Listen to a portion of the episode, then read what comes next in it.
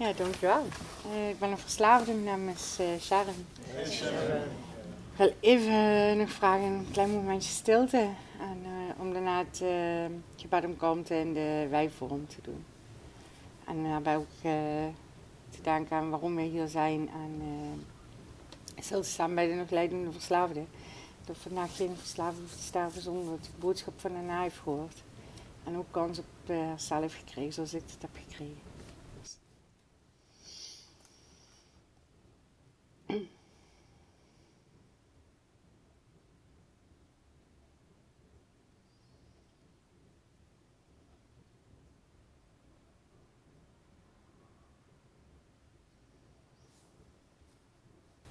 Goed. Schenk ons de kanten om te accepteren wat we niet kunnen veranderen. De moed om te veranderen we kunnen veranderen. En de wijsheid om het verschil te weten. Ja, dankjewel. Dankjewel dat ik hier mag uh, zitten. Ik uh, moet zeggen dat ik het uh, nu best wel een beetje spannend vond. wat nieuwe gezichten, heel veel nieuwe gezichten. Maar ook wel mensen die ik al eerder had gezien, wat nu eigenlijk voor het eerste keer uh, in levende lijven zie. Dus ik vind het super mooi. Ik vind het echt bijzonder om hier te zijn. Uh. En als ik dan kijk van ja, dat is voor mij ook die.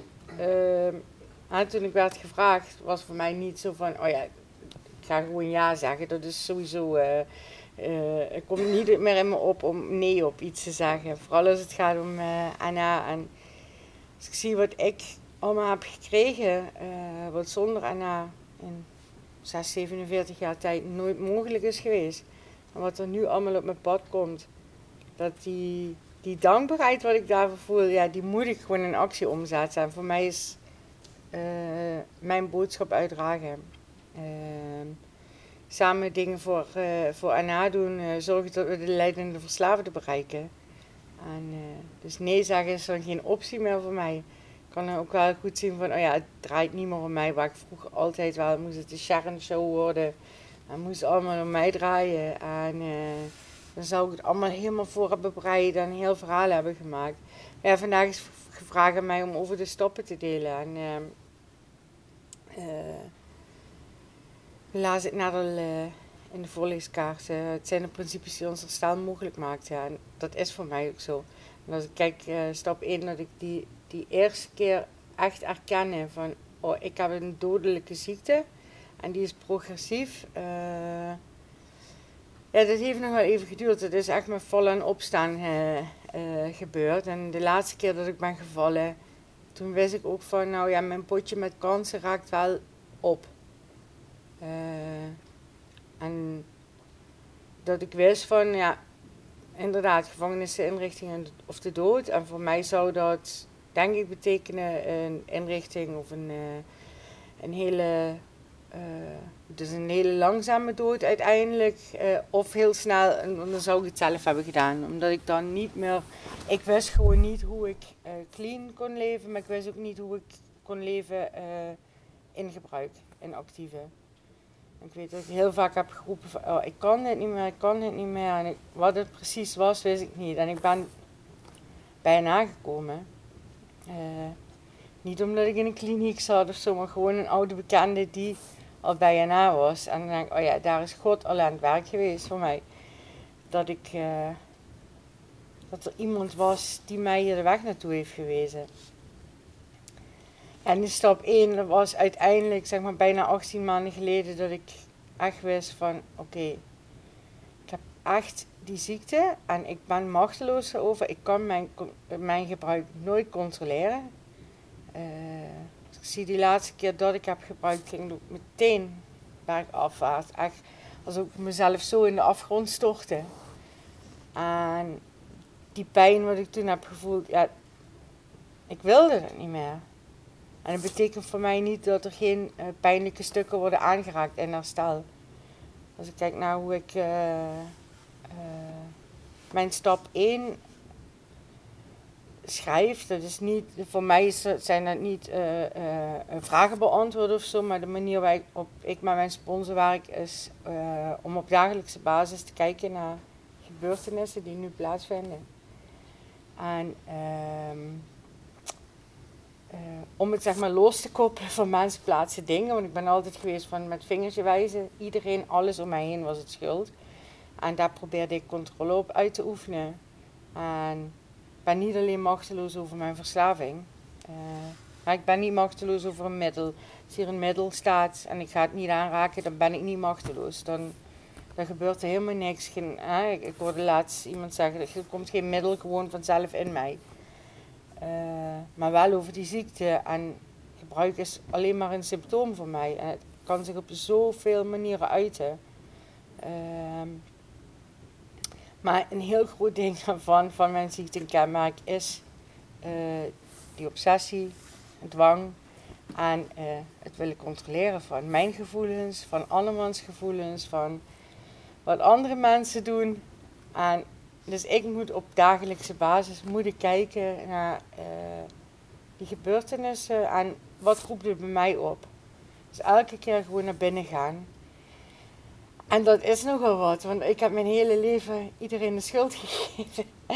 Dus uh, dat, ik vond het nog best wel lastig. En als mijn sponsor zei, ja, ga er maar eens over schrijven en kijk er maar naar. Of, uh, of als hij dan zei, ja, we kunnen iemand anders niet veranderen. Ja, maar ik heb toch gelijk. Het klopt toch wat ik zeg. Uh, iemand doet toch... Ja, en er zijn mensen die misschien dingen fout doen of wat niet oké is. Maar dan nog kan ik alleen maar gaan kijken naar wat, wat het bij mij doet. En hoe uh, wat mijn reactie daarop is. En mijn reactie op het leven was altijd gebruiken. En dat was al voordat ik echt middelen gebruikte. Ik deed al andere dingen om een bepaalde leegte op te vullen, om uh, niet te hoeven voelen. Um, ik moest gewoon naar die, dat wat ik al die jaren, mijn hele leven heb weggestopt, vanaf die kleine Sharon, waar van alles is gebeurd, wat ook niet oké was. Ja. Maar uh, ja, niet maar in die slachtofferrol te zetten, maar gewoon kijken, oké, echt naar die pijn te gaan, die pijn te gaan voelen. En ik heb vooral in het schrijven van mijn stap 1 heb ik heel veel gehuild. En daar is heel veel uitgekomen. Um, maar het resultaat daarvan was uiteindelijk wel dat ik makkelijker uh, uh, die linken laag om echt die patronen te gaan ontdekken al in die stap 1 was al. Hè, van ik ben machteloos, uh, waar wordt mijn leven onhanteerbaar? Ja, als ik de hele tijd, al zit ik maar in mijn hoofd te bedenken wat iemand anders fout doet, wat iemand anders. Daar is ze op, ik ben het probleem. Dus ik kan jullie willen veranderen, ik kan mijn familie willen veranderen, collega's. Maar dat gaat niet gebeuren. Ehm, het enige waar ik controle op heb is hoe ik handel naar een situatie op dit moment, in het nu. Wat is geweest, kan ik niks meer veranderen. Maar natuurlijk, ik kan, tegenwoordig kan ik heel goed um, mijn fouten erkennen en kan ik sneller op iets terugkomen. Um, maar ik kan het niet veranderen. Ik kan ook niet al, uh, bedenken wat de toekomst gaat brengen. Ik heb geen controle over die, die uitkomst. Voor mij is dat gewoon het, dat ik vanuit die stap 1 ben ik mijn stap 2 uiteindelijk gaan schrijven. En, want die machteloosheid, om dat echt te voelen van, oh ja, ik ben gewoon machteloos. Aan de ene kant is dat een zekerheid voor mij, van, van alles wat zo onzeker is, is er één ding zeker, ik heb geen controle over geen enkele uitkomst. Ik kan de juiste acties inzetten, maar hoe, wat, wat, wat de uitkomst is, ja, dat weet ik niet. En daardoor kwam ik in een leegte terecht, want heel veel dingen vielen weg buiten middelen, het gebruik van middelen, wat in eerste instantie, maar ook andere dingen waarmee ik aan het vervangen was geweest. Voor mij was een heel groot stuk was, uh, relaties of aandacht. Uh, dat eigenlijk allemaal uh, en, maar daarin over te geven, gewoon oké. Um, dat te laten voor wat het was. En gewoon denken, oké, ja, ik heb die gedachten. Die eerste gedachte ben ik sowieso machteloos over. Dat zijn die random dingen wat in mijn hoofd komen. Maar wat doe ik daarmee? Ga ik daar helemaal op in? Ga ik daarover fantaseren dan? Ja. Uh, of ga ik hulp zoeken? Ga ik iemand anders vragen? Ga ik even uitspreken? Dus vanuit daar naar mijn stap 2. Uh, want die leegte, want die kwam er. Ik heb heel erg leegte gevoeld en uh, daar wist ik ook geen raad mee. En uiteindelijk uh, kwam daar een, een, iets groters dan mijzelf. En voor mij is dat God. Voor mij is uh, Een heel groot onderdeel van mijn herstel geworden. Maar dat was, wel, dat was niet omdat ik dacht, nu ga ik geloven of nu ga ik... Uh, nu moet ik dat doen. Ik deed van het begin af aan wel Serenity Prayer. dat kreeg ik steeds meer vorm. Na het begin van, ik, ik sta ermee op. En nu gaat het al automatisch, ik hoef er helemaal niet over na te denken. Al, al word ik wakker gebeld door iemand. Het eerste wat ik doe is een gebed. Dat zit er gewoon in en denk, oh ja, dat is al een nieuw patroon. Daar is al een, een ander, uh, uh, uh, iets anders voor in de plaats gekomen, want ik ben mijn hele leven ben opgestaan met een knoop in mijn buik.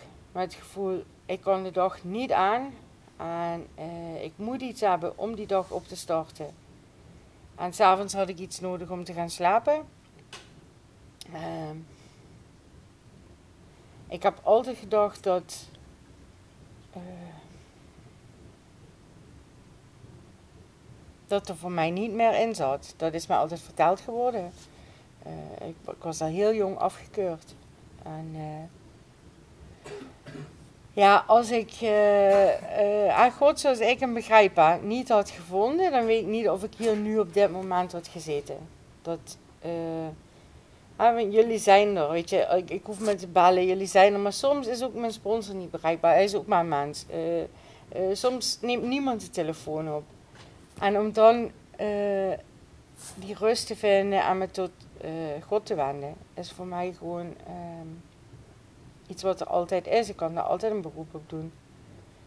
En uiteindelijk ben ik daardoor veranderd in iemand van die dacht dat niks voor mij mogelijk was. Of van als je voor een, een dubbeltje geboren bent, word je nooit een kwartje. Nou ja, dat zoiets. En nu denk ik, alles is mogelijk. Kan gewoon alles. En uh, wat God voor mij een patto heeft, dat weet ik niet. En het is een soort avontuur geworden van, uh, oké, okay, ik kan gewoon in het moment leven. En dat heb ik nooit gedaan. Ik, ik was altijd bezig met van wat er nog moest komen. Of wat alle schaamte en schuld wat ik voelde over uh, het verleden. Nou, mij helpt het dus elke keer als ik iets voel, wat ik al zei, om te schrijven. Ik doe dat echt op dagelijkse basis. Ik heb dagelijks contact met mijn sponsor. Uh, ik pak bijna dagelijks een meeting. Ik werk nu, dan kan ik niet altijd uh, s'avonds een meeting pakken. Maar als het even mee zit, pak ik gewoon nog zeven meetings. Ik heb dat nodig, maar inmiddels weet ik ook dat het niet om mij gaat. En dat ik ook gewoon, ja weet je, waarom zou ik niet op een meeting zitten? Waarom niet? Uh, mijn gebruik, dat was en het vinden vooral het vinden van manieren om aan meer te komen. Daar ging zoveel tijd in zitten.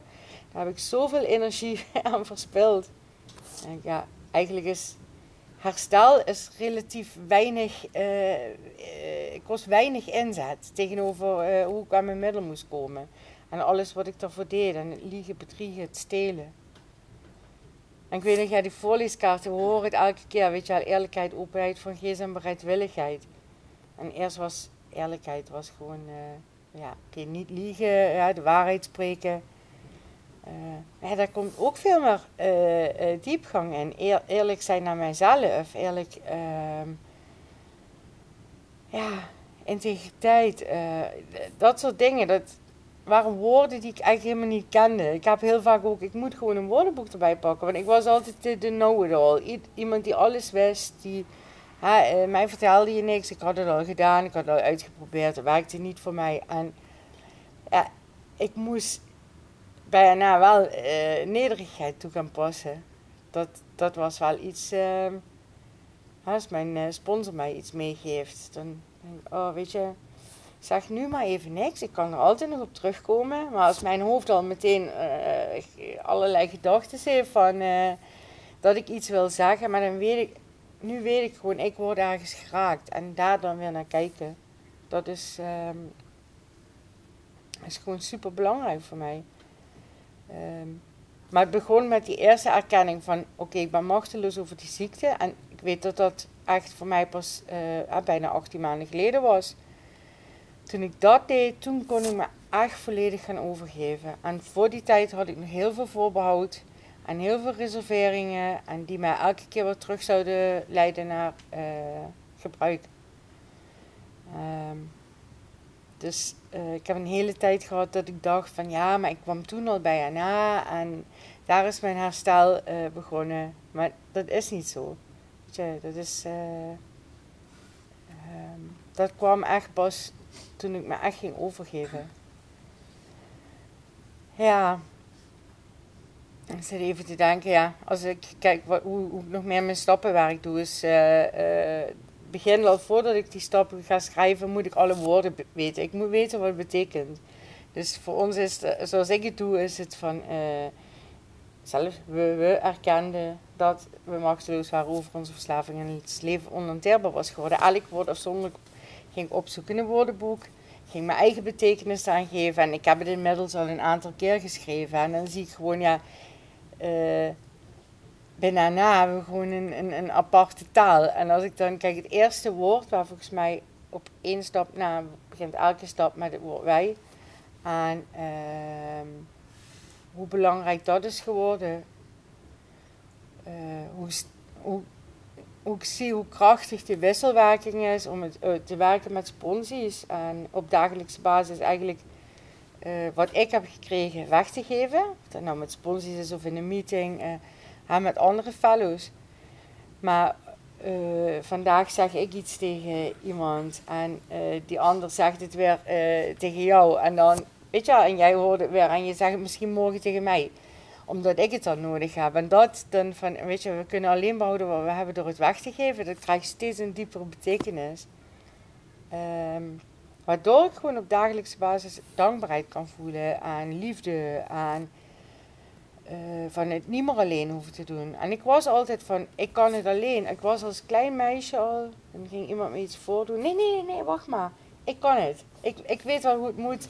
Ik, ik had er geen geduld ervoor, maar ik, ah, wat het precies was, ik moest me altijd bewijzen. Want ik was, die kleine Sharon, die had al heel jong zo'n uh, diep geworteld gevoel van binnen van, ik ben niet goed genoeg. En dat was niet per se omdat andere mensen dat zeiden. Dat, dat het zat gewoon al in mij. En ik was zo bang uh, dat andere mensen dat zouden zien. Dat er altijd iets voor me schuiven. Dus ik was er altijd een handje de voorste. Ik moest altijd uh, iets bewijzen. Um, ja. En dat lukte niet. Dat, het, het, lukte niet. En ik, ik, ik was zo... Um, onzeker voor binnen. Dat ik denk, ja, ik snap wel dat ik ben gaan gebruiken. En dat dat eventjes een oplossing was. Maar ook echt maar heel even. Want al heel snel was dat dat, dat, dat, dat er een monster in mij loskomt als ik gebruik. En uh, dat ik nu. Uh, ik weet niet wie Sharon is. Maar God weet dat wel. En dat hij een, een, een plan heeft. Uh, ik lees een boek, het, het, het heet Works How and Why. Is geschreven door verslaafden. En um, daar staat dat in. Dus God has a wonderful plan for us. En ik geloof dat.